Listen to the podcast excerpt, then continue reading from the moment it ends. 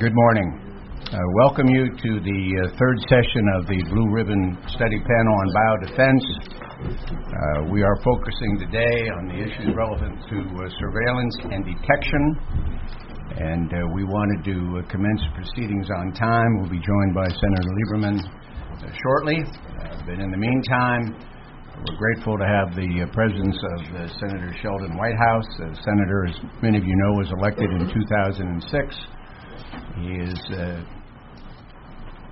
one of, I guess I look back on my own experience in the House and wonder how many people have paid as much attention to uh, preparedness and, and prevention and, and, preparedness over the years. And the senator, uh, since his election, has made uh, terrorism prevention and preparedness a very much a priority of his uh, Senate career, in addition to several other interests that he has. He presently is uh, member of the Committee on Health, Education, Labor, and Pensions, and we're grateful for his uh, insight uh, to commence the third panel on surveillance and detection. Senator, uh, we know uh, probably got to be back up there by 10 or thereafter. We're grateful for your presence and uh, look forward to uh, getting the benefit of your perspective. Thank you, Mr. Senator. Secretary, I appreciate it. It's a pleasure to be here with the Blue Ribbon Study Panel Glad to be here with you and with Secretary Shalala, and uh, particularly pleased to be here with uh, Ken uh, Wainstein, who was a very bright, honorable, and uh, forward-looking person in the Department of Justice when we were working on issues together uh, during the Bush administration. So thank you, and, and Jim, good to be with you. Um, I, you. You all know how much U.S. senators contribute to this uh, discussion, as evidenced by the uh, presence of my two colleagues here to hear my important views. um, but I do bring a, pr- a, perspective on this. I began looking into the cyber security issue when I first came here, and I drilled very deeply into that issue led the Democratic side on the negotiations toward a cyber bill, wrote the Intelligence Committee's report on cyber, and um, there are a lot of similarities, I think, in terms of the structural difficulties that Congress has in dealing with uh, an emerging threat like this before it's become so manifest that everybody is screaming for action. Um, I think that the bioterror threat lurks right behind the cybersecurity threat as I need both, or just oh here we go. This one I guess is not working. The uh, bioterror threat lurks not too far behind the cybersecurity threat as a question of a grave but not yet immediate impact to uh, our country. Um, some of the things that I hope the Blue Ribbon Study Panel will look into um, and that concern me. One is that there is a considerable bank of information on biological warfare dating back to the biological warfare planning of the United States and the Soviet Union 50 years ago. Um, unlike a nuclear warhead, that information can travel very readily and uh, in the hands of terrorists or others who wish us harm, it can be very dangerous. So, how do we control the proliferation of that bank of information that our countries built um, back in those days? Second, technology is leaping ahead, and now with the type of laboratory equipment that you can buy over the internet and have shipped to your home, you can recreate the type of work that those 50 years ago it took a national laboratory to accomplish. So the opportunity for construction of a bioterror threat has now been dramatically expanded. We have also seen a proliferation of non state threats. And the signal characteristic of non state threats is that they are not amenable to traditional deterrence. It was the mutually assured destruction that kept the peace when the Soviet Union and the United States were nuclear armed. I don't think that a similar fear of consequences animates the uh, terrorists and the jihadis who lurk within other societies. Um, and so I hope that that would be an issue that would be considered by the panel as well. I understand that there may, for some of the biological agents, um, be a very different reaction to the agent if it is experienced in weaponized superdosages. So the behavior of an organism may be different when it's naturally propagated than when it's experienced by the human body in massive overdoses, such as weaponized delivery might create. It is not clear to me that we're prepared for dealing with the different way the body may react to superdosage. Um, and in that case, a naturally occurring disease like Ebola or anthrax or something like that uh, could take on very different characteristics when it becomes a bioterror weapon. As we saw, the uh, attention to the Ebola virus in the United States, even though the risk and the exposure were statistically insignificant and very well handled by our public health resources, shows that behind the immediate biological risk of a bioterror weapon comes a psychological reaction um, that could have a very, very significant effect in terms of panic and public behavior. And I don't believe that the follow on psychological consequences of the public psychological, psychological consequences of um, a biological agent being at work in the United States have been properly thought through or identified. Um, I think it's important that we look to make sure that in our preparation for this eventuality, um, there is as little incumbency protection as Washington is capable of delivering. We are uh, the home base here in Washington, D.C., of incumbency protection, but if there's ever a place where we need to be extremely solicitous of new and disruptive technologies, this is it but the voices of those technologies are rarely heard. The established actors usually have Washington's ear, and incumbency protection is a particularly dangerous phenomenon with respect to protecting ourselves against the bioterror threat. The last thing I'll say is that um, I hope that the Blue Ribbon Study Panel will take a look at how well organized we are both at the executive and legislative level for addressing this problem. Uh, my experience of at least looking at the executive branch uh, from my legislative perch is that this responsibility spans a great variety of agencies and is not gathered in a single individual who is at a level of clout and seniority adequate to pull all of those agencies together and produce a, an effective result. Um, if anything, the situation on the legislative side is worse.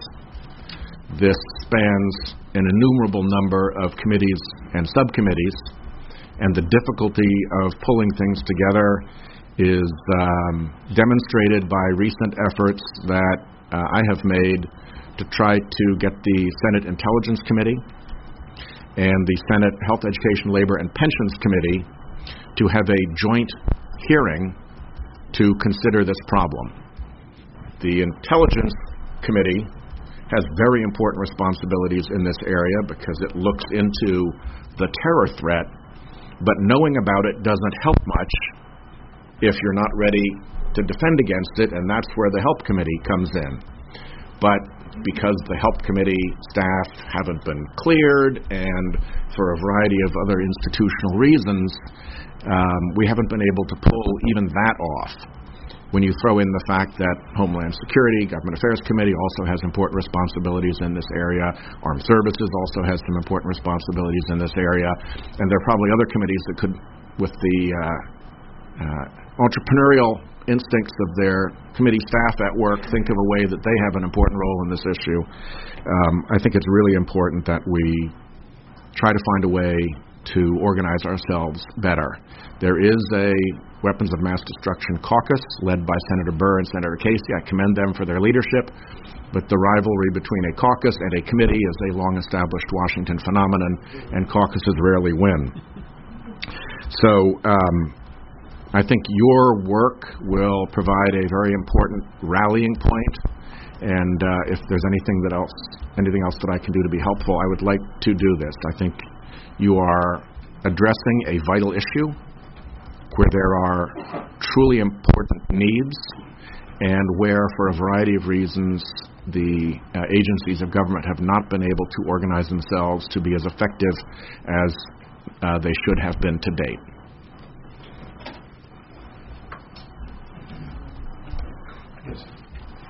Senator, uh, are you suggesting that we should look at the governance issue as well? Yes, absolutely. Absolutely. I think, um, well, you all have been around in very significant governmental positions, and I think the experience of those of us who spent some time in this game uh, is pretty clear that if the administrative structure isn't conducive to a result, it makes a result very hard to achieve. And um, the way you break through, there are two ways you break through that. One is you get the administrative structure right and get some focus on an issue ahead of time, and the second is you wait for something awful to happen, and then there is a stampede. The problem is that when things are done by stampede, they're not usually done as effectively and thoughtfully as they could be, and there's often very significant overreach. And um, so, the best of all possible worlds is to set up the institutions of government in such a way that they can be effective in advance. Yes, please. On the topic of the, both the executive and the legislative branches being unfocused or uh, disorganized in this regard, one uh, very specific item is that it's my understanding that in the Bush administration there was a special assistant for biodefense, uh, a position that is not held in the current um, administration. Uh, I know that there's uh, some negative thoughts about the proliferation of czars in the White House, but uh, that's a pretty important position. And it might be something that, uh, given your expertise in this issue and, uh, and, and your party, uh, you might be able to talk to the president about. I think that um, there, I wouldn't want to argue against such a position, but I would put two caveats uh, around it. One is that it ha- it has become a very prominent political attack that somebody is establishing a czar, that they're not subject to advice and consent, that this is more of a you know domineering and and uh, imperial Obama presidency, and that whole. And once you have a political theme like that that's established, it's a very hard to ask people to get out of that rut. And so everybody's going to want to go to that political theme if it suits their interests, and for a lot of people, it suits their interests. So that creates a significant caveat. Well, maybe, maybe the other is that you could, you know, it's make it not it's not clear that um, a position in the White House matters much if it's not clear that that position in the White House has the president's ear, has budget authority over the issue, and has an ability to get secretaries' attention. It's been, uh, as Secretary Shalala and Secretary Ridge will both know, it is a long-standing skill set within the various ca- cabinet agencies to defend against White House appointees. And so the mere existence of a White House appointee, I think, is a long way from a solution to the problem. You really have to look at the whole administrative structure and see where the power network flows through it to see whether it's serious or not. If I saw smiles of recognition from the secretaries, by the way, for the record. We're mumbling each other. How come he says Mark? Been there, done that. You were reading our minds, not our lips. Just to pivot off your comments about cyber, I think uh, I agree with you. I see the parallels between the cyber challenge and the bio challenge. You know, we could debate as to which is the greater threat to American security, but it does have a lot of the the bio issue has a lot of the same problems that the the cyber issue has posed to us. You know, a variety of different agencies involved, coordination across you know vast range of logistical challenges and the like within government, privacy issues, oversight issues. Um, since you've been in the trenches on the cyber matter, and, and we do seem to be making some progress there. Obviously, maybe a little late in the day, but we're making Yeah. some progress. Any parallels there? Any lessons from where we've gotten to in the cyber area that you think can apply to this? I think the danger with bioterror is much greater. Cyber attacks come in so many different forms um, that relatively non damaging forms manifest themselves, and people can begin to get used to the idea. So it is a bad thing when Sony gets hacked. It is a bad thing when Anthem Blue Cross loses all of its uh, customer data. But it's a very different thing than having the electric grid go down for a month in the winter. Um, there aren't a whole lot of such intermediate steps when it comes to bioterror. You go straight to people dying and folks in very ominous looking biohazard suits running around the streets of our country and a very, very immediately serious situation. So we have a little bit more of a warning a little bit more of a chance for there to be the political accommodation that something needs to take place. But I think fundamentally, um, it's important that there be a recognition of the seriousness of the threat, and then people will come into alignment. I think we could have and we should have had a very good cyber security bill back when. Um, but some very rank politics that need not be the subject of this hearing interfered, and as a result, we are way behind uh, where we should have been. Um, so that makes the role of this panel or all the more important because if you can be a forum for helping people to understand how very serious this risk is, then um, I think that's a very, very important service. And for those who are recalcitrant about responding because for one reason or another they have a political opposition to it, it's always worth bearing in mind that if the risk is serious, then there's the political risk that when the day comes, then you get the stampede reaction. And whatever they may be worried about in a thought through process and a thought through piece of legislation becomes dramatically worsened when nobody's interested in hearing from them any longer because their body's in the streets. Senator, uh, you've obviously decided to, uh, kind of curious, what brought uh, to your head in your heart the notion you wanted to deal with uh, preparedness, uh, prevention, and, and, and I don't know whether it was a previous experience, but it's, I, I think you're probably unique among the members of the House and Senate who's really focused on this as part of your uh, uh, legislative responsibility. So I guess uh, the question I have is just one out of curiosity: what is it that drives you to be so critically interested in this issue? Because we obviously think it's very important, so members of the panel, and so the audience and the participate. Secondly, your sense of uh, among the priorities of your colleagues on the Hill, regardless of party, where does it fall? And that leads to a third question, which uh, is somewhat troubling, given that your description of the diffuse nature of responsibility. This panel intends on uh, sending to Congress. Uh, is, we don't want this gathering dust. We're going to have some short and long-term recommendations, and it can get lost in the jurisdictional battles. Uh, and so, unless there we have champions on the Hill that say this is very important, we ought to accelerate it. Maybe we ought to have some joint committee hearings so some of these recommendations can be elevated, debated, and hopefully uh, become part of uh, the the agenda and and part of our of- broader national policy. So, one, I'm fascinated by your particular interest. I got interested a long time ago in a bunch of tornadoes bounced around my congressional district and wrote the Stafford Act. Secondly, a sense of your your colleagues in Congress. And thirdly, how do we deal with a diffuse jurisdiction when we want to uh, bring very serious recommendations, short and long term, that uh, our chairman, Senator Lieberman, has championed from the moment he sat down? Let me let me welcome my friend and colleague Senator Lieberman, who has just arrived. I'm delighted to see you, Joe. Right, let me return that welcome. Thank you. Please go ahead. Um, this lies. Everybody is aware of that familiar four-way box that divides the immediate and the important. And what's not immediate and not important gets no attention, and what is immediate and is important gets lots of attention.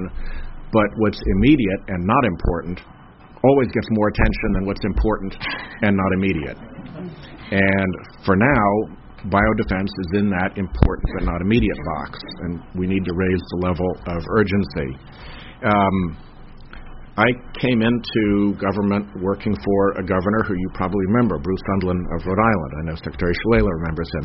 A truly unforgettable governor. He was an unforgettable governor. And uh, we walked into a banking crisis in which virtually all of the banks in the state had to be shut down. All of the state uh, insured ones had to be shut down literally day one of the administration. We walked into the biggest um, percentage deficit any state has ever reported. And we walked into a workers' compensation mess in which every single insurer came into the governor and said, We're out of here. We're done. We're canceling all our policies at the end of their periods. And um, every single one of those, and individually and collectively, those problems caused an enormous amount of suffering for people in Rhode Island. We had our own private recession through all of that. There was an enormous amount of misery. There was an enormous amount of fear when people lost access to their bank accounts. Every single one of those was preventable if people in government had been doing their jobs.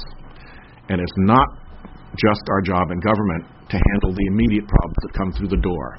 We need to be like Wayne Gretzky, who said that great hockey players don't just go to where the puck is, they go to where the puck is going to be. And if we're not ready where the puck is going to be, then when it gets there, we're going to look like fools. And so I see it as part of my responsibilities to try to figure out where the puck is going to be. And in terms of national security, I think cybersecurity and bioterror are the two great unmet, unanswered dangers that we face. Governor, with that, Craig, I think we need to let Senator Whitehouse go. We have another Yes. Uh, Joe, your timing was perfect. Yeah, I know. I, I actually missed uh, hearing all your presentation. I'm sorry I had to plane. I'm sure you can get it off YouTube.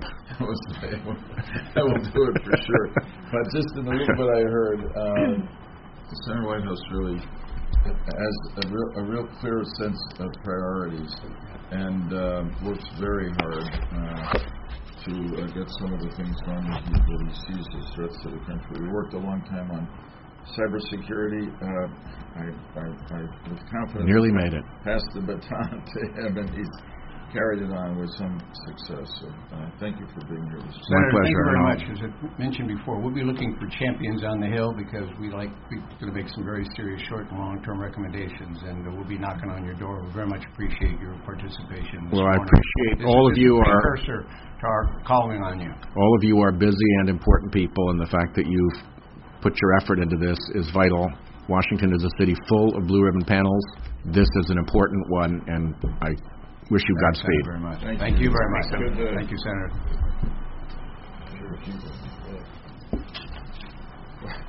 Well, uh, let's call the uh, the, fir- the panel one, which follows the congressional perspective. We have an extraordinary group of uh, people uh, who are coming before us today, and uh, really a benefit of, of riches. So, uh, Dr. Dr. Julie Gerberding, Dr. Julie Fischer, and Dr. Norman Kahn. Thank you uh, all very much uh, for being here. One more coming.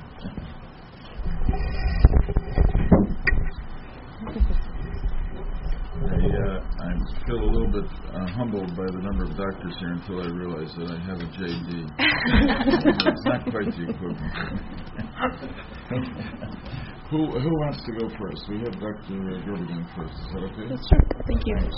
Uh, for those who don't know, now Executive Vice President for Strategic Communications at Global Public Policy and Population Health, um, uh, Merck, and former Director, uh, from which position we know and appreciate it very much, of the Centers for Disease Control and Prevention. Thanks for being here. Thank you. Um, and I appreciate um, the timeliness and the focus of this panel. Um, you know, when I was preparing for this, I couldn't help but think back on Ebola and the um, the reaction I had when I was watching that crisis unfold was profound sadness because for the last uh, more than a decade we've worked so hard at CDC and elsewhere in our government to try to be prepared for emerging threats and we were not prepared for Ebola, even though it had been on the threat list since um, the threat list was created. So I had to really ask myself, well, where did I go wrong? Where did our government go wrong? Why is it that my company um, could make a vaccine in short order when it was absolutely needed, but we didn't have one in the stockpile up until that point? So what really was wrong with our system that um, despite everything that we've known and have learned, especially since 911, we still have not really taken threats off the table and created that strong line of preparedness that we had hoped to create. Um, you know, when I was responsible for the public health preparedness, I was relatively agnostic as to whether the threat was intentional or whether it was created by the best terrorist of all, Mother Nature. And I think in almost all of these cases, um, these are now in the category of predictable surprises.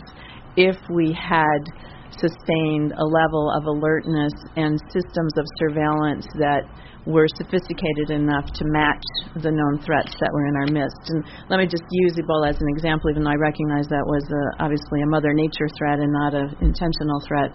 Um, we have known that bats in Africa harbor hemorrhagic fever viruses for a long time. We have watched the Egyptian fruit bat and the other implicated species move their migratory patterns across the continent. We have observed the presence of these hemorrhagic fever viruses in bats in more and more places across Africa. We've also observed the incredible social disruption the urbanization, the movement of people into areas where previously they would not have had contact with animals or bats. And we've seen isolated examples where spillovers have occurred and outbreaks um, with significant human consequence have erupted. We also know the infrastructure in these areas is weak, to say the least, and that there was very little preparedness for any kind of emerging infectious disease threat, let alone one that was as serious as Ebola. So, in a sense, those are all domains of surveillance. And we think about surveillance of the pathogen in humans, but actually, we need contextual surveillance. We need the ability to understand the animal environment in which um, the natural threats arise. We need to understand the sociologic environment, the cultural environment, um, particularly the social and cultural environment when we're talking about intentional threats. And we certainly need better surveillance about how systems of care do or do not have the capacity to respond and to, to deal with these threats. Um, when we when we were thrust into the anthrax crisis in 2001, we had to act fast and learn fast and respond very fast with very little um, experience dealing with an international threat of that nature. And it was an international threat, although most people didn't realize that it had extended beyond the United States because some of the mail um, extended beyond the United States. But when when you when we did the after action reviews for the anthrax situation, tried to codify the most important surveillance activities that needed to occur going forward. And what has happened since that time is systems have been created. Um, they've been, I think, repurposed. The funding has been repurposed. Um, the attention span has moved to other priorities of health and, and human safety. And so we have systematically built up and then disassembled that line of surveillance and response capability that we that we built. Not because any one individual decided it wasn't important, but because we allowed competing priorities to interfere and to attenuate what had been off to a good start. But now, um, if you speak to people, at least in the U.S. public health sector, the funding has been dramatically reduced, the people are gone, and what was um, a potential strong front line of capability has been significantly diminished. And I, you know, I applaud so many of the efforts that have been sustained. I think the BARDA program is a very vital piece of our capability development for both surveillance and risk mitigation. But I think we need a refreshed strategy, and we have to figure out how to make that process even more attractive to biotech um, industries as well as larger industries so that we create the stockpile of protection that we need. We, we, we can do it. Um, didn't take too long to get three Ebola vaccines available for clinical testing when we had to do it.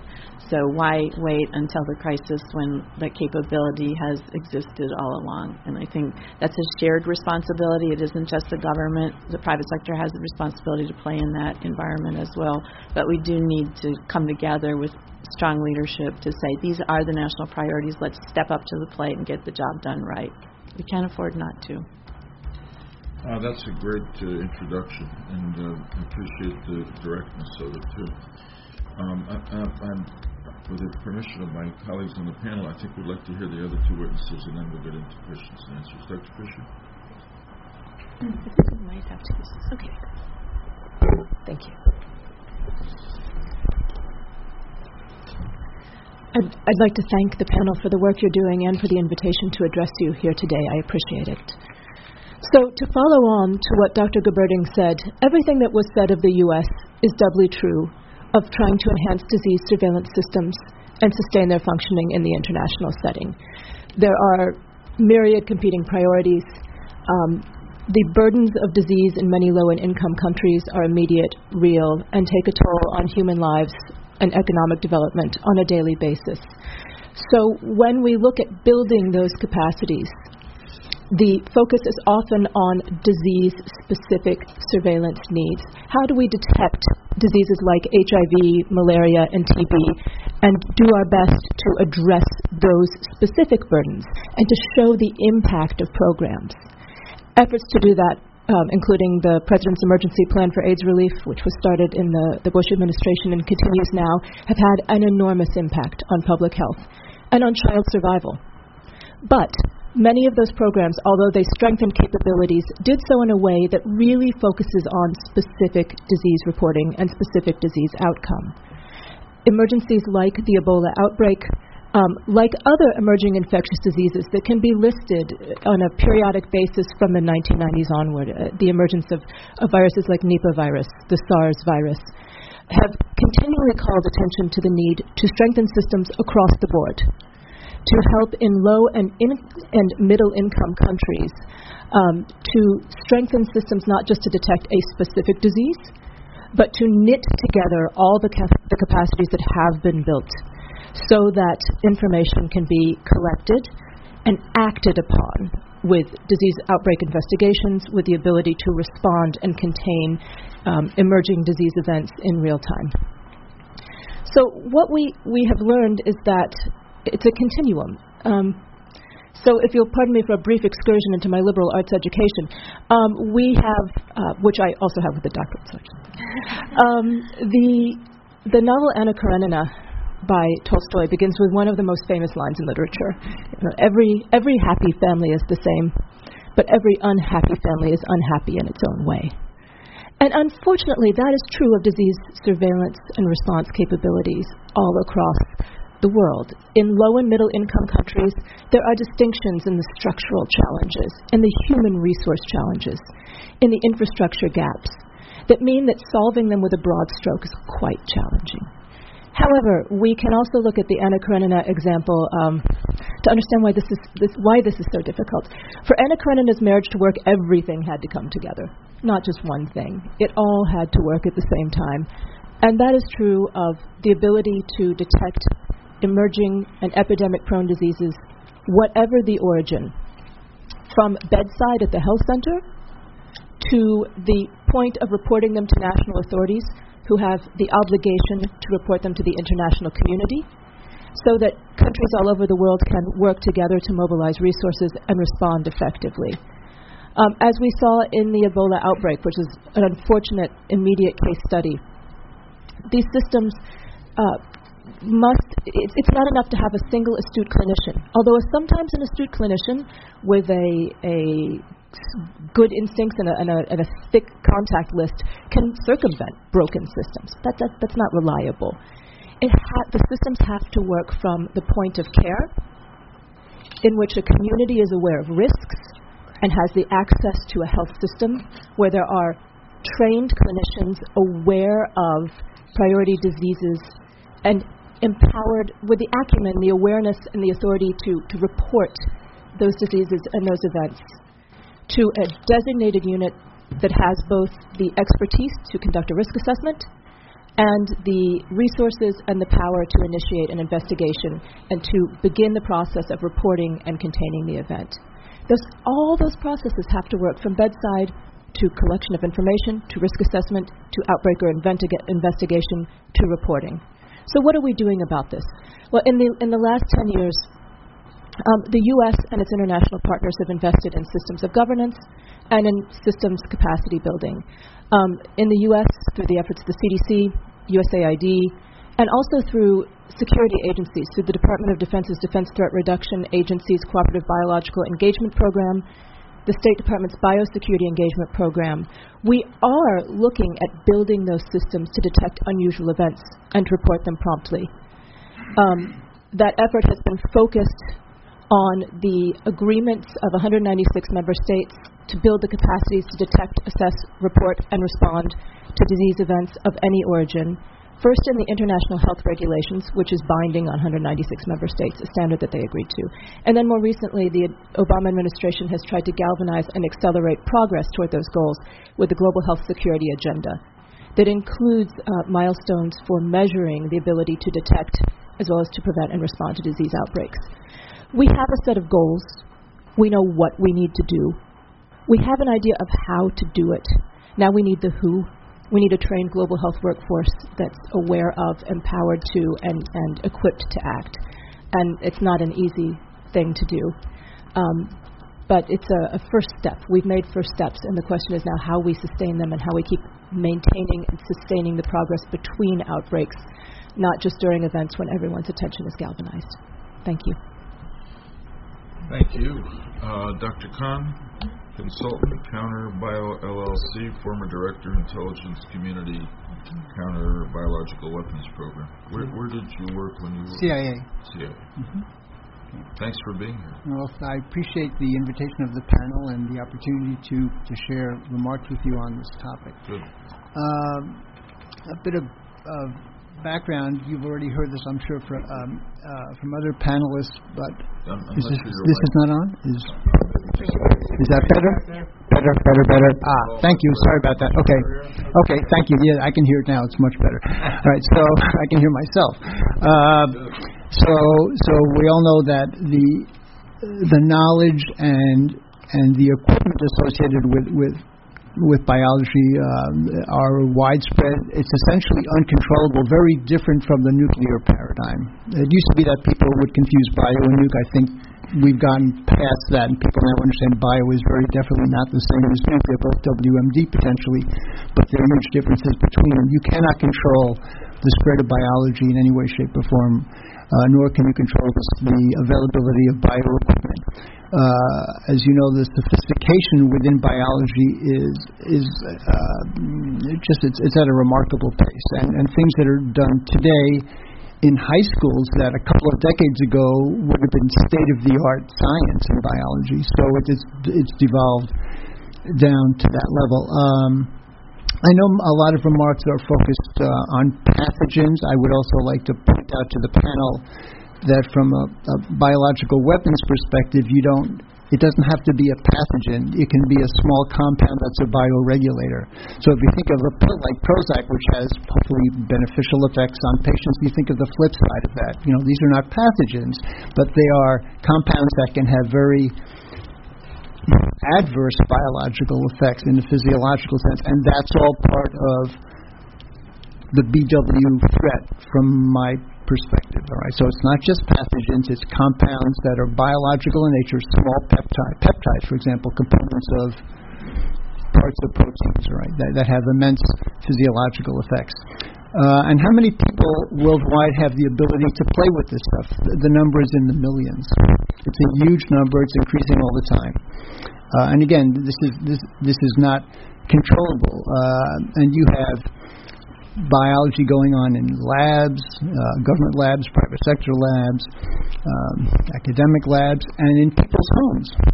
You know, so you can, for X thousand dollars, five, ten thousand dollars, uh, uh, purchase very, very sophisticated equipment. You can get this on eBay. You can set up a, a lab in your garage or in your apartment, and people have done this. It's not that uncommon, and there's really, really, really good science happening in those apartments and garages. All right. Um, so what I want to focus on today uh, is a part of the BW threat um, that maybe doesn't receive quite the attention uh, that other aspects of the threat do. So you can focus on state programs, you can focus on terrorist group programs, and then what I'm going to talk about today is the lone actor. There's a presentation later today that's going to talk about the psychology of the lone actor. I'm not going to be talking about that aspect of it. So my my, my focus today is really uh, based upon what I did in my in my previous government service and and thoughts that I've developed you know, since then. So if you ask yourself what kind of damage could a lone actor do in biology, a lone actor BW person do? Um, the way I would propose to think about this is to say, okay, if it's a question of the balance between capability and intent. So at the low end, you can have a relatively unskilled person cook up ricin in a kitchen and use it to poison someone. And the FBI has plenty of files about ricin cases. So that's where capability and intent match at the low end. Right? Now, at the high end, you can have a, a highly skilled virologist or microbiologist, molecular biologist. I'll throw in. There are, there are, there are other parts of biology that are relevant here. Immunologists, I'm talking about tinkering with the immune system. A person with high skills in those disciplines with really nefarious intent, you've got a really big problem here because if that capability and that intent match at the high end, you're, you're basically done. All right, you have a, problem that is, is, is you really can't deal with. All right. Now there are also cases historically where intent and capability haven't matched. So um, if you look at Aum Shinrikyo, the Japanese cult in the 90s, uh, they uh, famous for their sarin attacks. All right. They also had an anthrax program. Right. It did not work. Failed. Um, it failed, in my opinion, because even though the intent was there to do great harm, the capability wasn't. The person who was in charge of their anthrax program didn't have the right skill set to do it. Uh, they ended up using a vaccine strain. Right. Basically, intent capability did not match there, and they got nothing happened with respect to, to anthrax. You can also have a case where um, capability is greater than intent, and for that, I, w- I would propose um, the Bruce Ivins, President Bruce Ivins anthrax attacks, the Amerithrax attacks in, in the fall of 2001. Ivins could have done a lot more with his skill set. All right. So their capability was greater than intent. All right. So that's how I think about the degree of threat. And obviously, the the the, the most pressing of those is a, a highly skilled individual who wants to do something really, really, really bad. Okay. Um, ideally, you'd like to defend against this by preventing it from happening in the first place. So when you look at the intelligence community's function of an indications and warning, don't let bad stuff happen, right? Um, so uh, there was a, a study that came out uh, earlier this year, University of University College of London study. Out of 119 wo- lone wolf attackers, these are not bioterrorists, all right, but these are just lone wolf attacks. Out of 109, out of the sample of 119 cases that they looked at, 60% of those attackers leaked details of their plans to someone. All right, so that brings. Uh, I'm not. I don't. I don't recall. I don't recall if it was a UK folk only UK or not. I don't know. Uh, can't answer that. Sorry. Um, So they weren't very low. well, no. Well, no. Well, I mean, uh, were you asking about where, the countries of origin of the individuals or Yeah, I what? was just curious, but it, it, it, it's okay. It's, it's, they're all lone wolves. Yeah, they were all. They were all uh, acting on their own. They were. They, they, were all lone actors, right? Right. But not bio, but they were all lone actors, and they were looking at what kinds of clues might be out there, and they found that 60% of them actually, in one form or another, could have been on the internet or take telling a friend or family who were interviewed after the fact. That it turns out somebody was aware that there was something going on here before the fact. So this this brings me to what I want to talk about a lot today, and that's what I'll call bystanders. These are the people who become aware of activities of concern. They can be friends of the family, they can be family members, they can be colleagues, they can be the general public. And I'll give you just two examples of that. Uh, in April 2013, an Indonesian by the name of Sefa Riano uh, was arrested by Indonesian authorities. Uh, he had posted a farewell notice to his parents on his Facebook page and it said, quote, God willing, I will take action at the Myanmar embassy. He was arrested in Jakarta uh, with another guy on a motorbike. They had five pipe bombs. They were on their way to the Myanmar embassy, and they were going to blow it up uh, because of uh, purported uh, insults to Muslims in Myanmar. Uh, so, how does this relate to bystanders? Uh, the authorities were alerted to his Facebook posting by other internet users. Somebody picked it up, turned them in, and bad stuff didn't happen. Another example, uh, I, I'll probably butcher the pronunciation, it's, it's Polish. Bruno Kwiecien, Polish uh, professor of chemistry, right, was arrested in Krakow in November 2012. He had four tons of explosives along with detonators, and he was going to blow up the Polish parliament. Um, didn't happen because he was arrested. Why was he arrested? His wife, who was a biologist, turned him in when he started asking her questions about which pathogens and which diseases were the most deadly. That's a bystander. And he was interested in biology. He decided to go to explosives instead. And he was a chemist. He probably had the capability to do something nasty with, with bio, but he chose not to do that. Um, and police put him under surveillance after his wife called called in that tip, and they ended up arresting him. And uh, some of his students at the university where he taught had also alerted um, university officials about some of the statements that he had been making in class that he had to take action and do something about the government. So those are all examples of, of bystanders. Okay, so how do you how do you how do you work the bystander process? And I'll say process because uh, because you think of the end result of a bystander as an event, but it's actually a process. There are lots of things that go through a bystander's mind before a bystander actually takes action. Uh, you have to observe something and become aware of it. You ask, yourself, ask yourselves questions like, "Wow, do, is it my place to say something here? What if it's a trusted colleague? What if it's a family member? Is any of my business? Will it make a difference? Will they take action? Will I get in trouble as a whistleblower? So the, there's an actual bystander process that, that has been written on. Um, and, and the question is, how do you how do you work with the bioscience community to to inform them of their bystander uh, responsibilities? Uh, there's something called the National Science Advisory Board for Biosecurity (NSABB), which you may or may not have been, uh, been familiarized with in, in the course of of uh, the presentations. Uh, and they're an NIH construct, and they address issues related to biosecurity and what's called um, dual research of concern. So legitimate research that has the potential to be to be misused. Uh, in 2011, the NSABB issued a report.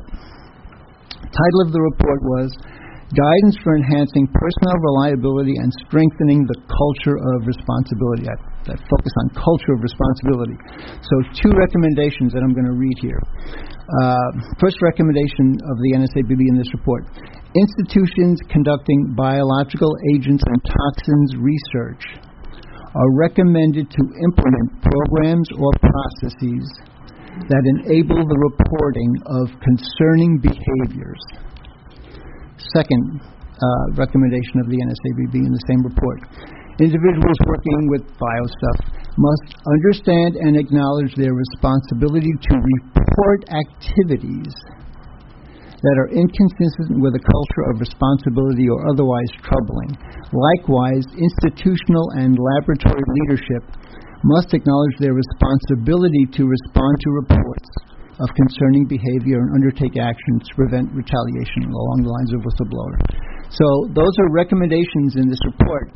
Uh, the NSABB does still exist, but these are just recommendations that are out there. Uh, so you really have to act on this. So you're going to get a talk later this afternoon. Uh, uh, from someone from the FBI, Ed You. Um, Ed has done what I consider to be absolutely heroic work to engage the do-it-yourself bio community, uh, other communities uh, across this country, and, and also internationally, in the, in the, sense that there's something called iGEM, the International uh, Genetic Engineering Machine Competition, where people from all over the world do really cool stuff with bio, and they and they get awards for it. And it's, some of that research is, is knock your socks off research, and some of that is done by high school students. It's actually a high school iGEM competition.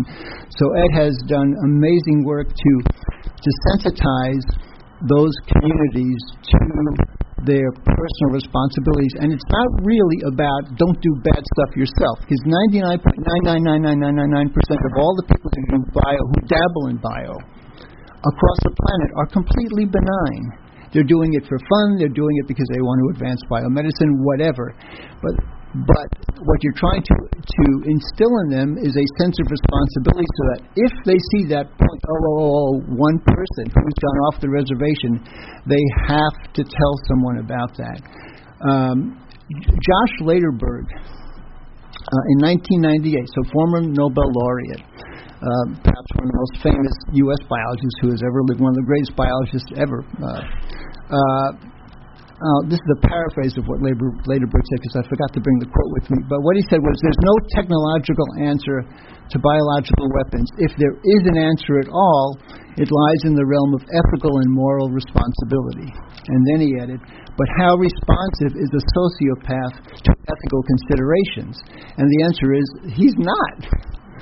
But that's where bystanders come in. I mean, this is an insanely difficult problem for the intelligence community because the the IC knows how to prosecute programs or activities where there's a defined target set. So country X may have a BW program, and there's a there's a there there's tradecraft, there's protocols to how you go about breaking into that and penetrating that. There there there are similar protocols and tradecraft for for going after identified groups, whether it's Al Qaeda or whatever. For the lone actor, there is no established. How do you how do you go get a, a BW lone actor? There's no target. The IC works when you have a target. Doesn't mean you'll be successful in penetrating the target by any means, but we, they know how. To, I, I can't say we. I'm not part of that anymore. Uh, they know how to do that. For lone actor, where's the target? That's where bystanders comes in. So my recommendations to the panel would be, uh, and Ed can't say this because he's a current government employee, he's not allowed to do this, but i am speaking personally. Uh, we need a lot more Ed You's, a lot. And not just in this country, it's got to be international. This is an international problem. You can have somebody, in, I don't care, pick a country randomly, Ecuador, whatever, who for whatever reason, you know, has, has an axe to grind against this country how are you going to know about that person, right? Or and that or that person could do something in in uh, in Ecuador that happens to be a contagious agent, and we end up with it anyway. So it's got to be an international activity. Uh, I think there needs to be uh, the the fostering of, of ethics based programs for biology students. You can start at the college level, but it's got to filter down to high schools at least, right? Uh, and, and the purpose again is, is not just to say don't do bad things yourself, because that's not going to be relevant to most people. It's you have to take responsibility for everyone else. All right, uh, you're instir- you're trying. You need to instill that sense of responsibility, which includes the obligation to report whether it's a family member, your best buddy, whatever, you have a societal obligation, an ethical obligation to do that. Uh, I do think there needs to be more research to understand the whole bystander process because different cultures around the world will have different ways of acceptable reporting. So, what might work in the United States or the UK might not work in Bangladesh for cultural reasons, or it might. I don't know, but the research hasn't been done to figure out how do you do bystanders internationally. Um, and so um, I, I do think there needs to be a, a, a fostering of, of, of international programs, not just U.S. based programs on, on bioethics, and it's got to be at the lowest level possible. And this is something that's over time. This is not going to be doesn't happen overnight. But the point is, today doesn't exist in a formal sense. So something like that needs to be institutionalized, and it's got to go on forever, because this problem is going to be with us for a very, very, very long time. Thank you.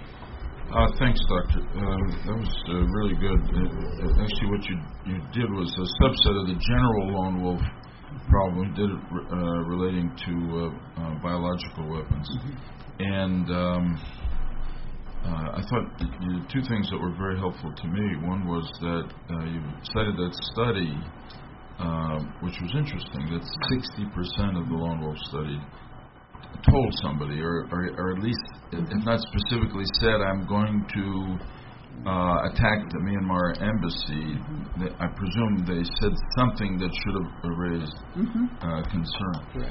So, uh, and the second was that you had the two examples. Am I right that the, uh, I don't know what the study showed, that the individual um, in Indonesia had not uh, been on the screen of law enforcement before Yeah. he posted that? That's correct. And the same with the Polish example. Yeah. Totally not on anybody's radar screen at all. So these are people who beforehand had no reason to, to be of suspicion to the authorities. And all of a sudden, boom, there they go.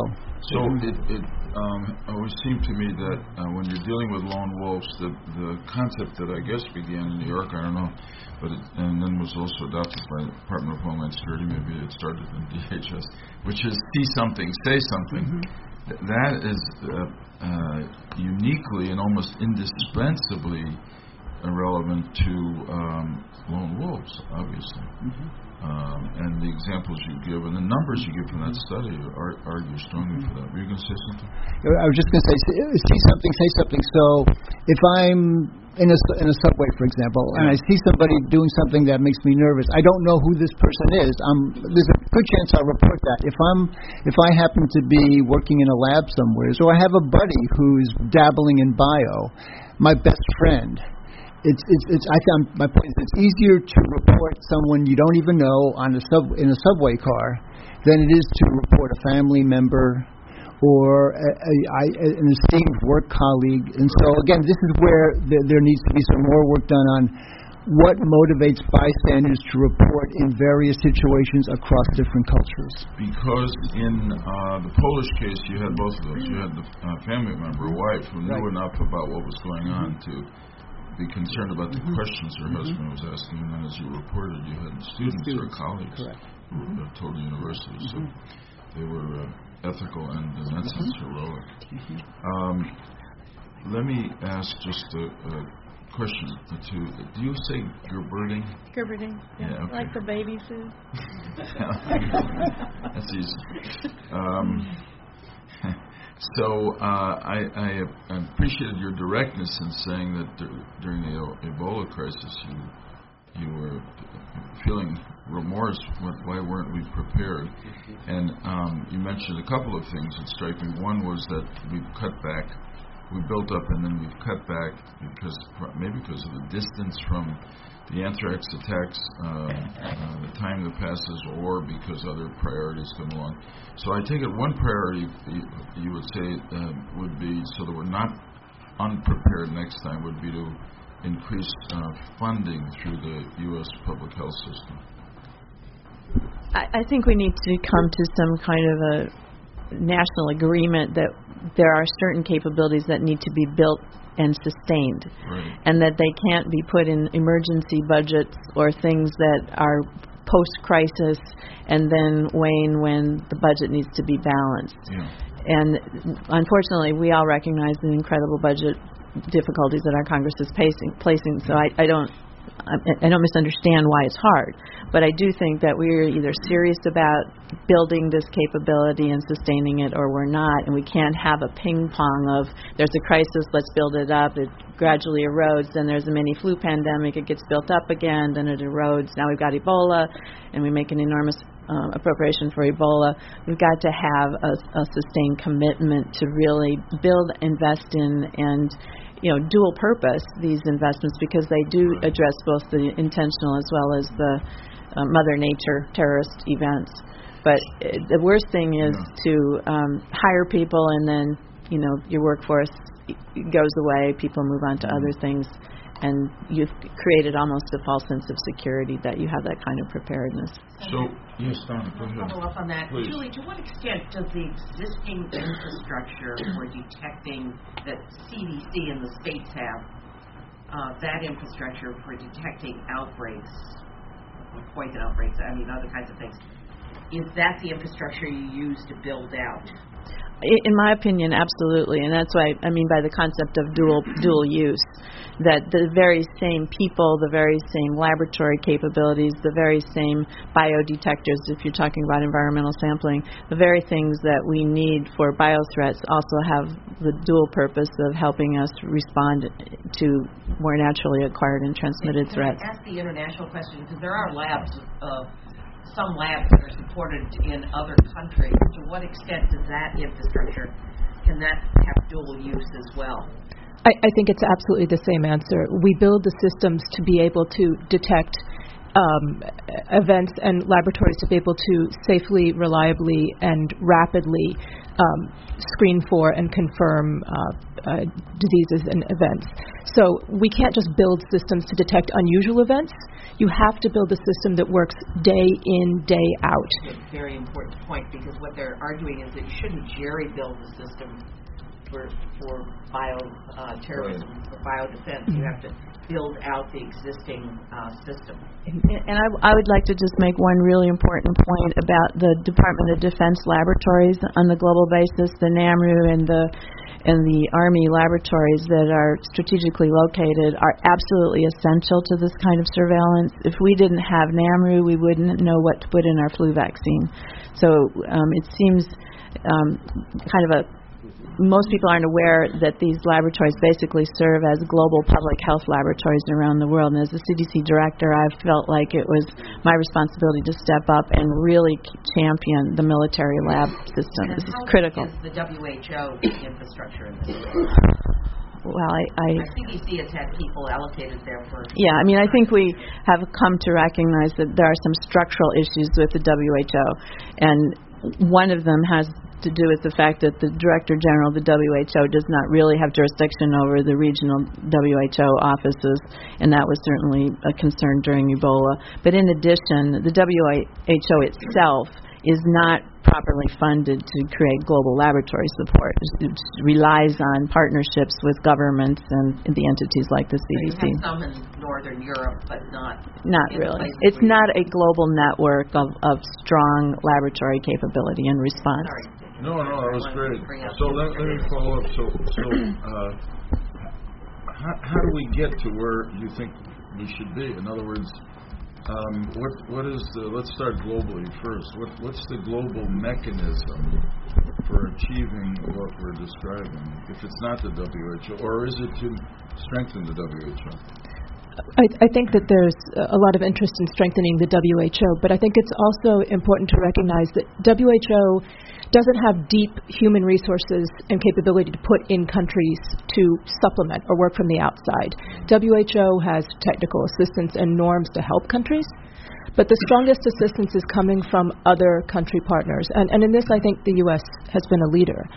And to address the what we can do, I think we look at the countries where we have had a solid impact.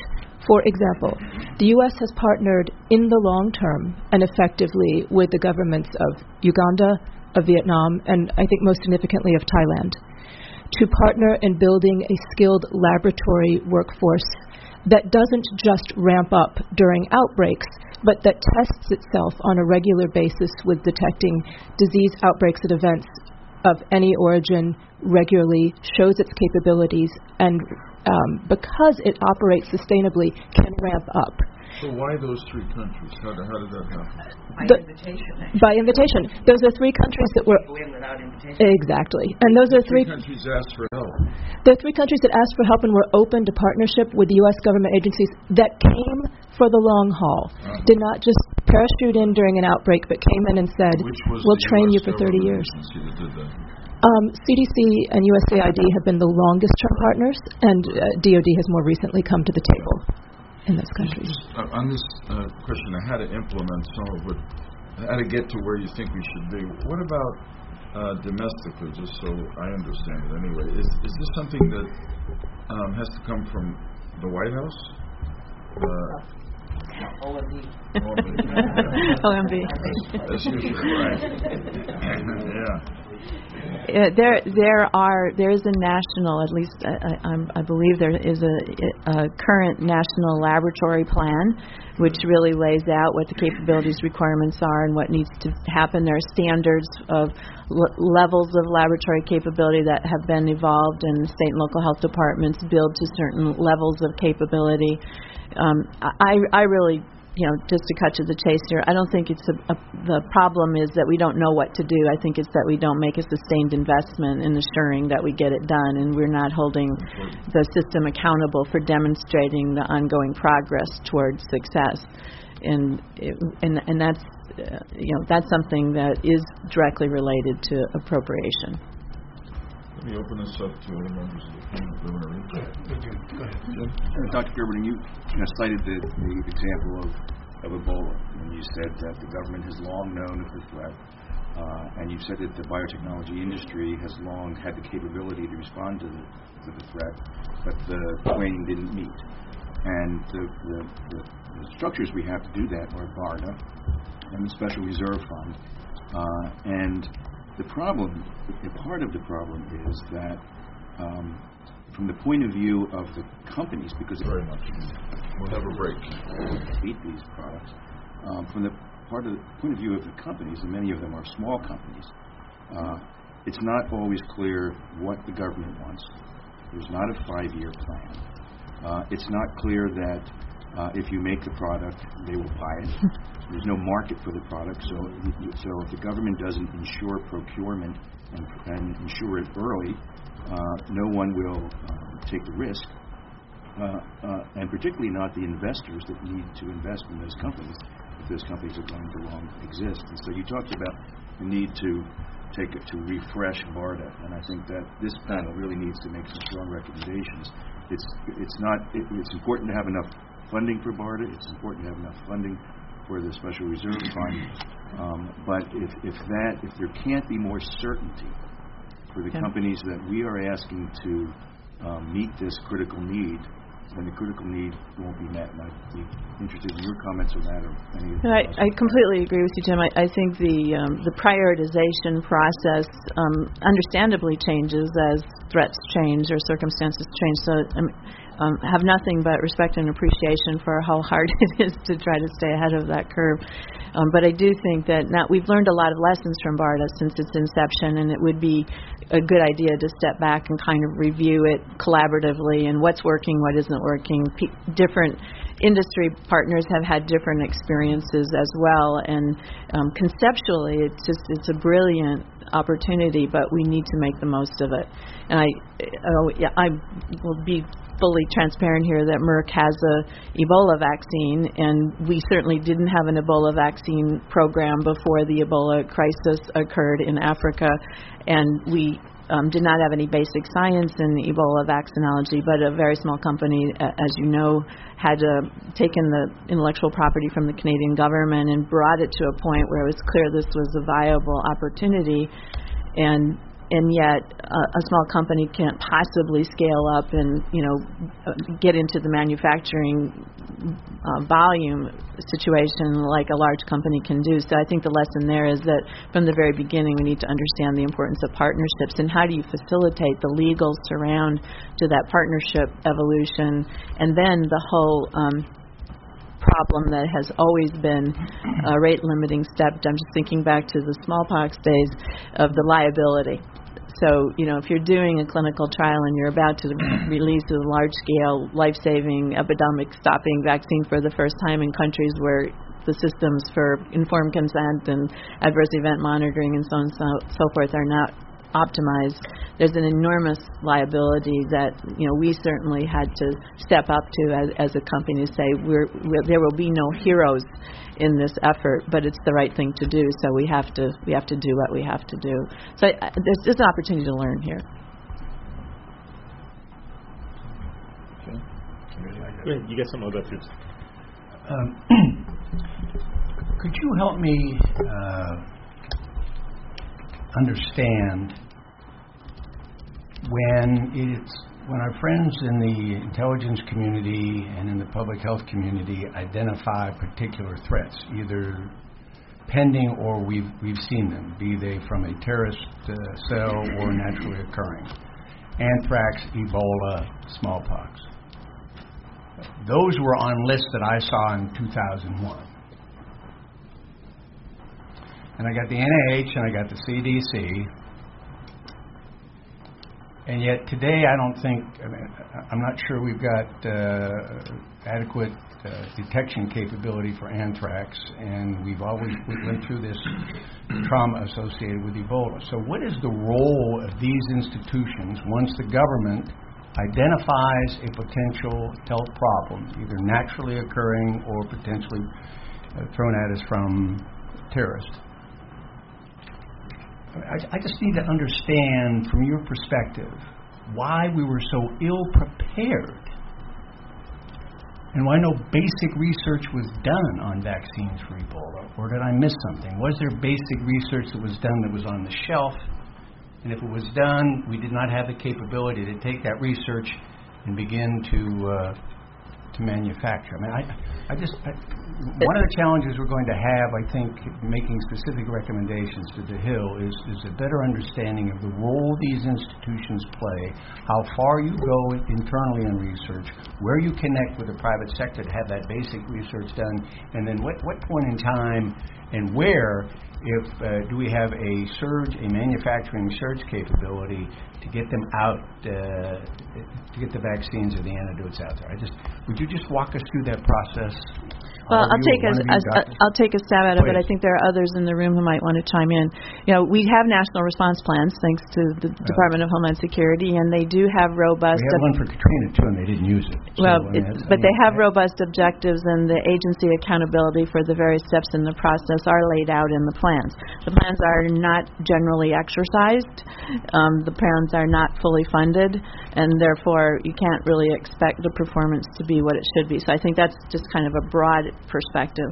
The second point is that we do have a large, long list of threats. There are the agriculture threats and there are the human threats, and it's probably unrealistic to think that we can solve every threat uh, in in parallel. So we have to make priorities. And um, if I were looking at the threat list prospectively, I might not have put Ebola at the top of the list either, from the standpoint of U.S. citizen protection. So there are some threats that I think we've advanced much further in being able to take off the table. example? Anthrax, for example, in terms of the vaccines that are available and the countermeasures, um, and the biodetection, biowatch type systems that allow environmental sampling for these agents to occur. And then there are others that we are further behind on. But I, I think where we need to have broad leadership agreement in in our cascade of government is on the prioritization process and where w- w- what is the result we're trying to achieve so that we're very clear that for this one we want vaccines and countermeasures for this one we want the earliest possible detection that we all work toward the same set of goals and they're prioritized and they're properly funded. If Who's we sitting at the table to set those priorities in your judgment? If you could, if you got a blank sheet, you got a blank board, and you said, who do you want at that table to set those priorities? well, who Because is sitting? Isn't contagion, but Ebola is, so. Yeah, who's sitting at the table right now? I don't know. I, I don't know Who who. would be at the table? Who should be at the table, in my opinion, is, is obviously I believe the locus of overall accountability is the Department of Homeland Security because that's what we're talking about here. But I think for the um, the threat mitigation, that is the responsibility of the Assistant Secretary uh, for, for preparedness and response within HHS, and that that that individual, um, and we have a very good one right now. That individual really needs to um, be empowered and supported to to build out these operational plans to achieve these goals and objectives. We have to have somebody from the intelligence community? Absolutely, yeah. It's a it's a multi-agency effort, of course, but I do think that you know. Uh, my my theory is you should be planning horizontally, but when it comes to executing, it needs to be vertical, and you need to have very clear ideas of who's vertically accountable. And sometimes that gets a little mushy, as you know. Yeah, I appreciate that. Just Thank let the- Go ahead, Dr. Khan. Thank you. J- Just one point. I- it, um, y- Yes, the intelligence community does have a place at the table, but bear in mind that it is extraordinarily difficult for the intelligence community to actually tell you what represents a threat. They can do it in a notional sense. They'll say somebody's doing working on this. Country X is working on that. Uh, does that mean that country X is actually going to incorporate that as part of their doctrine? So it's a it's a very it's one thing to say research.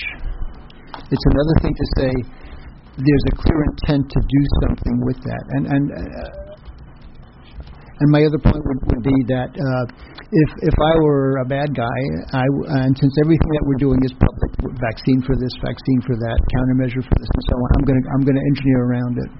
I'm going to do something that that you will not be prepared for if I really really want to hurt you. Okay. You're distinguishing between um, countries and Ab- absolutely, or or or terrorist groups, or terrorist groups. no problem warning us about Mhm. I mean, they were very Mm. specific. When when it comes to BW, that that's a very difficult problem for the IC. I just want to add one thing, which is sort of the 3.0 was or 1.0 was the good old days. 2.0 is where we are now. 3.0 is recognizing what's happened with bioscience in the interim. And you know, our old way of thinking: here's the pathogen. Let's make a unique vaccine to this. We've got to move into a platform world where we're agile, can sub in and out antigens, where we've got the ability to rapidly create monoclonal antibodies, you know, with scale and speed. There's a whole lot of technical capabilities here that you know BARDA and the NIH and, and the private sector need to really come together on because what even 10 years ago was pushing the envelope is now sort of uh, you know standard. And we we're so much further in our biological capability that we ought to be able to think a little bit differently But about also our technology, because we could be more nimble, exactly. Yeah. Both in surveillance as well. exactly Julie, how do we get to 3.0? Can I, can I, just- uh, can can I, just say how Will it take to get there? Sorry, can you just, uh, what, what Julie just said, okay, uh, what you just said is a way of compensating. I, I, I applaud that because that's how you compensate for the fact that the IC isn't going to have necessarily have the answers that you need in terms of what's the clear and present danger. So by having a much broader approach that, that is very agile and very rapid and very accurate and very effective, you get around the, the reality that it's a very difficult problem for the IC. So, Tevi, to your to your question, how do we get there to 3.0? Um, you know, this by definition high risk research, and we're in an environment right now where we're we're risk averse in our research funding because we don't have the investment that we need, and so the, even the entities like DARPA, uh, from my understanding, that are intended to push that kind of an envelope, we're really scaling back and being much more parsimonious on where we are investing. So you will not get you know, the needle on the dial moved if you're conservative about what you're willing to try. We've got to place a lot of bets. Most of them won't work, but that's the only way that we find the, you know, the the wonderful golden egg that will get the job done right. Dr. Khan, let me ask you this question from the IC point of view. Um, after 9/11, the anthrax, that- which was carried out, as we know, by Al Qaeda, violent Islamist extremists, um, then came the anthrax attacks. The, the immediate um, uh, suspicion was that it was Mhm. had the same source, but of course there's been no evidence that, that, that Mhm. uh, in fact, the evidence, such as it is, points in a very different direction Mhm. as to who caused it. So, as you look back now, um, 13 plus years since then, one of the things that thankfully uh, uh, surprises me is that the violent Islamist extremists have not uh, you, carried out a successful biological weapons attack. I always worried that that was easier to do for the Mhm. reasons you've talked about, Mhm. people in their apartments and Mhm. garages, Mhm. uh, than a nuclear, uh, for instance. Um, but uh, now we've got uh, ISIS or IS or ISIL, whatever, Mhm. Daesh, uh, and it seems to be uh, breaking all. Uh, uh, part of its mode of operating seems to be to to because it's a terrorist organization. It wants to terrorize us. So now it shows pictures of it cutting the heads of 21 people off. Um, it, it, does that, in your opinion, coming out of the intelligence community, raise at least the possibility that, or the probability that ISIS would attempt to carry off a biological attack against a target?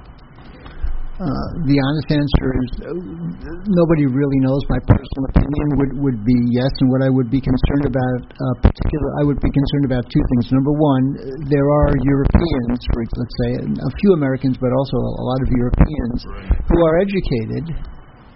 Uh, joining ISIS. I wonder if uh, the backgrounds of any of those of those, of those individuals have anything to do with biology or chemistry, and that would be a hell of a concern for me if that were the case. Number two, because they control territory, they have a sanctuary, which means they can do things there. It's like doing something in your apartment. How would I know if you're doing something in your apartment? If you control that territory, you have the ability to do something in a way that, that no one else is going to, to know about. So, my personal opinion would be yes, that, that would be of concern, that, uh, especially with a group like ISIS, who, who seems to be extending the boundaries of what is Yeah. morally acceptable behavior. It's the, it's the, the, the, the way in which they have catapulted over the other Islamic. Yeah, and I, and I guess also I would be especially concerned if, if they look like they're they're in they're going down uh, because when a group is in extremist, the rules change, and you need to do something that has a huge impact at that point. And at that point, I would be concerned about any kind of terrorist activity directed against us, and obviously BW would be the, the uh, would be perhaps the most dire, depending upon the capability of the individual they ask to do the job. Thanks, Senator. Um, Dr. Khan, I, I was very intrigued by your comments about the bystander issue. And of course, I think as Senator Lieberman just said, that's not just limited to the bio threat. It's it, it's not just limited to terrorism. It, Right. it extends to crime in general. And I think I remember reading after the July 7th bombing out in in, uh, in London. Mhm. I remember reading a story about how Mm. people noticed that in the uh, the bushes outside the apartment where the the Mm. bombers had been mixing the chemicals Mm. had mysteriously been dying, and nobody Mm. said anything about it. Mm. Um, so once again, it's the kind of thing that happens everywhere. So the question, I guess, is you've teed up the issue that how do we motivate bystanders who see something to say something? And you can look at different levels. You know, there's you said there's a societal and ethical obligation to do to to say something if you really think Mhm. there's a possible you know chance that this there's terrorism behind whatever Mhm. they've seen. Um, but in our country, there's no legal obligation to do so. Correct. And I don't know if that's going to change anytime soon. No, it's, it's yes. So I, I think that's probably not Mm. um, the um, uh, that's probably not an outcome we can expect anytime soon. Mhm. There are rewards, you know, Mhm. that hey, if, if you provide information that results in the Mhm. foiling of a terrorist plot, then you get a reward. That raises the issues that Tips Line had back after Mhm. 9/11, and sort of the people think that that's going to create kind of a KGB kind of uh, rat on your neighbor kind of thing. Um, so what would be what would be some of the, the possible ways of incentivizing people? And the, you know, if you talk about the area where this threat is greatest, as you said, in labs, Mm. in, you know, bio um, biological concerns in labs. Mm. Um, you know, your idea that there be a tip line that people call in if they see something. Um, that's great, Mhm. um, but can you make it even stronger than that? Can you make it a condition of employment that anybody who works in a place like that, who sees something that could reason, what you, you come up with the, the term, legal terminology that Mm. reasonably Mm. a reasonable person would think is concerning, must um, make a report. And I guess in turn, you can make that a, a condition of certification for the lab. I mean, I'm just coming up with ideas, but this has been a tough nut to crack forever, but especially since 9/11. And do you have any thoughts about it in the bio? Yeah, I, I think I, you raise really good points. I think you have to come at this from a lot of different angles. So you can, and, and, and again, I think Ed You is going to address some of this in his comments later this afternoon because that's what he's been doing uh, in his role with the FBI is going around to labs, going around to do-it-yourself bio meetings, to iGEM meetings. Uh, and engaging the bioscience community, but, but it's really about um, instilling a, a culture of responsibility. Because at the end of the day, you can have a legal obligation that doesn't mean you're going to follow it. All right, it, it, so it really does go, come down to you have a personal responsibility. You are your brother's keeper. That's it. Uh, and, and and I think most people in the biosciences are very receptive to that. Again, Ed will talk about this. He's had tremendous reception. For, he, he he talks to packed audiences. People want this. They want the, people want to know that they're responsible and they're willing to step up to that. So I really I, I don't think the you can I don't I wouldn't do it legally. I would I would it, it's it's about having classes at high school levels. So if you have a biology curriculum, there should be an ethics piece of that. If you're dabbling in molecular bio or bacteriology, virology, and that's done at the high school level, certainly in this country and, and in Western Europe and in other places around the world too, that ought to be part of the curriculum. You need to start at, at, a, at a young age in, in, instilling in, in individuals that they're, they're, they're, they have the potential to do spectacularly wonderful things for the benefit of mankind with biology, but there's a flip side, and they have a personal responsibility there. There's no easy answer to this, but you, you do have to come at this in as many ways as you can at the school level, the, at the private industry level, government level, government. I mean, with the government, you can say every government lab employee will attend, you know, once a year, uh, an, a, a program on bioethics. So that you can mandate for government facilities. You can maybe even mandate that for uh, for for organizations or institutions, uh, research uh, facilities that receive government funding. But you really want to do this, I think, at the lowest level. You want to start getting kids in school who are, who are playing with biology because if you're touching on something within the labs, you're getting one population that doesn't necessarily get uh, the individual who happens to be uh, an IT person. There's, there's a great picture. Uh, 2008, there was an article in, in the Associated Press. Lady in San Francisco who had put together a beautiful biology lab in her apartment. She was moving genes around. It was completely legit. It was fun for her. She was an I, she was an IT. She wasn't a bio person. She was an IT. And uh, so you see, uh, synthetic biology, that's biology and engineering. So you're getting people who aren't hardcore biologists playing in biology, and you need this instruction at, at the lowest level possible. Uh, I was about to have uh, uh, question somebody else on the panel, but it's a longer discussion. It was you. You've had experience in criminal law, and it's probably not for now. This is a really interesting discussion. To what to what extent is the criminal law is the criminal law able to hold accountable somebody who knows that a crime is uh, being planned about to be committed and doesn't uh, um, notify the police? Yeah, I mean, and that's that's the point that we were just making. I don't believe that that is criminalized. I mean, I think there are countries where they do have such obligations. I don't think we do. We we don't, and and just to play devil's advocate to you, your your point about how we can have all the laws we want, but unless it's in the culture, we're not going to get people to tell on the bice, you know, the bystander to tell what they've seen. Maybe it's the lawyer in me, but I also think that in the situation that you um, posited, where it's it's you know Bruce Ivins' friend noticing something, that you can have all the culture you want, but there might be a situation where he says, I don't want to tell on my friend. And is there a question? Is, is there a, a benefit to having some quote unquote legal administrative requirement that will help that person overcome the loyalty to the friend that they don't want to tell them? Yeah, I think the answer is yes. So again, you come at this from lots of different angles. So and legal is one of them. I just you don't go on, you're not putting all your eggs in the legal basket, obviously. So absolutely, you come at it from different angles. And point well taken with Ivins, his colleagues did not. I mean, some of the techs who worked for him raised concerns, but not people at his level. All right. So yes, the answer is yes, absolutely yes to, to legal and anything else you can think of. First of all, I would love to have Dr. Fischer, Dr. Gerberding, after you leave, I'd love to have you put some thoughts on paper, short and long-term recommendations in this area of surveillance and detection. You've been, you've been very generous with your time very, very thoughtful in response to our questions. Just some longer terms, short and, and Obviously, we're not going to take a laundry list uh, to Congress because we're just talking about setting priorities. But from your perspective, would they be? But I want to follow up something particularly you, Dr. Gerberding, because I think it's very interesting. You said it's about time we figure out a way to engage in high risk research, knowing full well uh, that it will be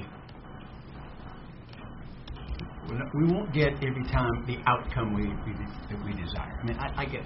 So, if you were going to create a platform with that, would it be a permanent uh, entity? Would it be a lab or a series of labs where the joint funding and responsibility was from both the government and the private sector?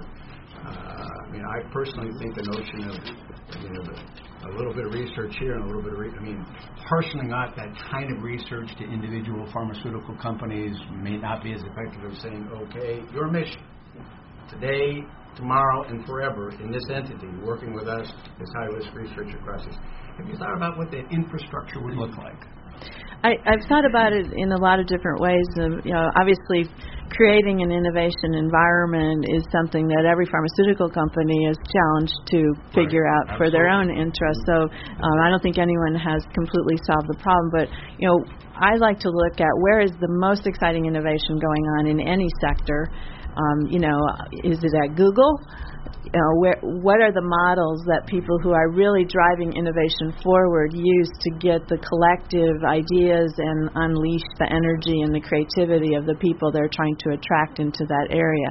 And one resource that is not conspicuous in this area are the really brightest, youngest scientists coming out with the most fertile and creative minds. So, you know, imagine what it would be like if you took these young, very digitally tech savvy kids who are interested in biology and gave them prizes or created um, hubs where they could really come work with more established scientists, but to take on some of these most challenging problems and really engage them at the stage of their career where right now they're starving for NIH funding.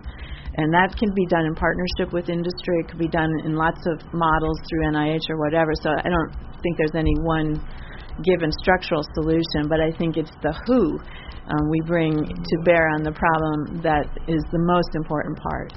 I,